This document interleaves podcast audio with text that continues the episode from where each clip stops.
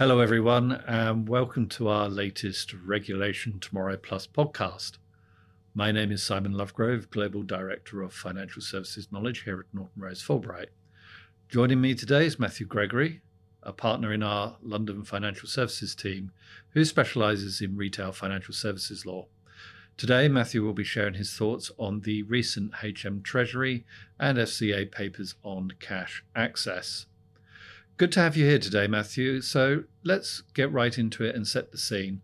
First, what rules or guidance has the Financial Conduct Authority, or FCA, already got in place regarding access to cash? Thanks, Simon, and hi, everybody. So, back in October 2002, the FCA published finalised guidance, which is 22.6, on branch and ATM closures or conversions, which updated the FCA's original September 2020 guidance clarifying its expectations of firms when they're considering the closure of a branch or the conversion of free to use ATMs. The updated guidance included closure analysis when firms are considering and conducting their analysis before deciding to close a branch. They should include usage trends and overall transaction volumes across a suitably representative period, and firms should also share details of any commercial evaluation that they've completed for the FCA. Thanks, Matthew, for setting the scene. Interesting. I suspect there is now a consumer duty angle, which we'll come on to a bit later. But for the moment, we now have the Financial Services and Markets Act 2023, which introduces a requirement for the FCA to exercise new functions for the purpose of seeking to ensure reasonable provision of cash access services in the UK or part of the UK. Now, this includes the ability for the FCA to set rules which designated firms and, where applicable, designated operators of cash access coordination arrangements must follow. The Act also placed a requirement on HM Treasury to publish a statement of policy concerning cash deposit and withdrawal services, to which the FCA must have regard, including in determining what constitutes reasonable provision of cash access services in the UK. And on the 18th of August this year, the HM Treasury issued a statement of policy. So, Matthew, to begin with, can you just give us the headlines from the HM Treasury statement of policy? Yeah, sure. Thanks, Simon. Look, I think the starting point is that based on the data before it, the government doesn't feel that it needs to introduce a substantial redistribution or large scale introduction of additional cash access points believes that in the UK and urban areas, the vast majority of people have access to cash deposit and cash withdrawal services within a maximum of one mile of where they live, and in rural areas, that's three miles. And the government's policy is that this coverage should be maintained while recognising that deposit and withdrawal needs may differ by location and between individuals and businesses, and that local circumstances and user needs might change over time with a lack of access impacting locations differently. Okay, thanks, Matthew. And for personal current accounts, what does the government say about reasonable provision of cash access services? Well, on that point, the government's view is that the reasonable provision of cash access services, as to be determined by the FCA, means free cash access services.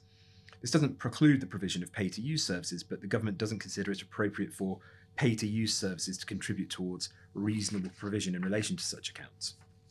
Okay, and on the reasonable provision of cash access services, the government has stated that consideration should be given to the degree to which services meet local needs in relation to both business and personal use. It's also listed a number of factors. Yes, so according to the government, this includes factors such as, say, the types of cash services and nearest alternatives available, hours of, of availability, and demographic factors in a local area. So things like age, and of course characteristics of vulnerability that might reflect a greater need for cash access. Okay, and the FCA has also issued a statement on its new powers to protect access to cash, noting that generally speaking, for most people, access to cash is good. It also notes that the volume of payments that do not involve cash in the UK has risen from about 45% a decade ago to about 85% as of 2021. That's right. The the lockdowns uh, pursuant to the COVID nineteen pandemic, as well as technological advances, have changed spending habits. And in fact, uh, there's very recent data published um, today that uh, that goes to su- goes to support that that demonstrates an increased use of cash in the UK economy. And what do you think is the key point on the FCA statement? I think the key point in the FCA statement is that the FCA will seek to maintain a network of cash access facilities that is in keeping with the current distribution of services so that people and businesses who remain reliant on cash are able to withdraw and deposit it.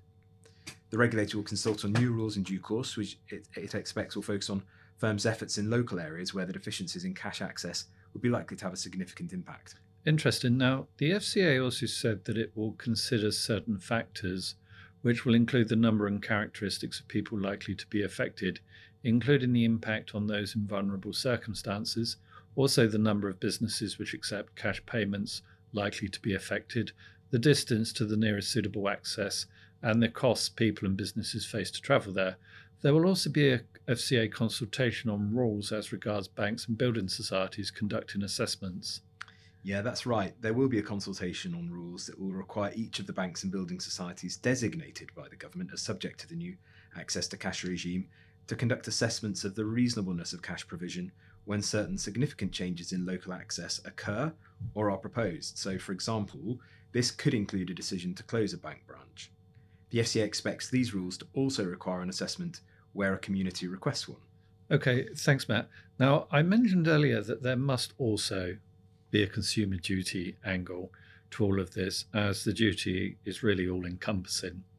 Banks and building societies are still currently embedding the duty into their operations, but the duty also includes a new principle which states that firms should act to deliver good outcomes for retail customers.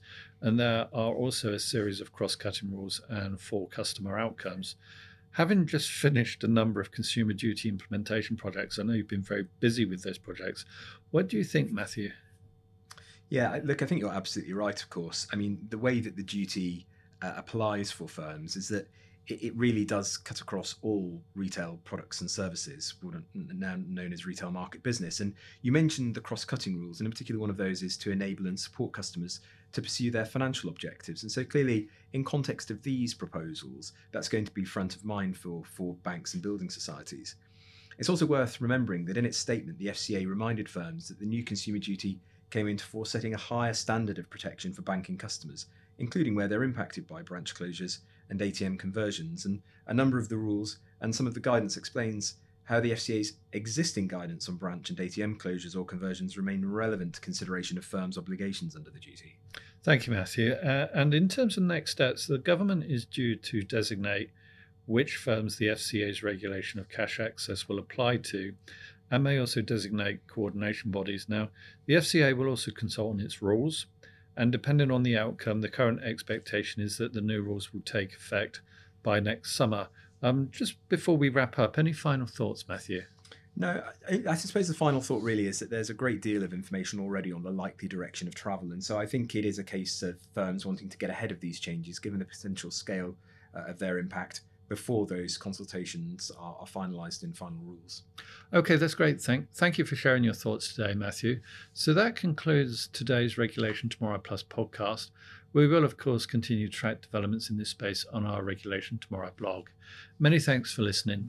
Goodbye.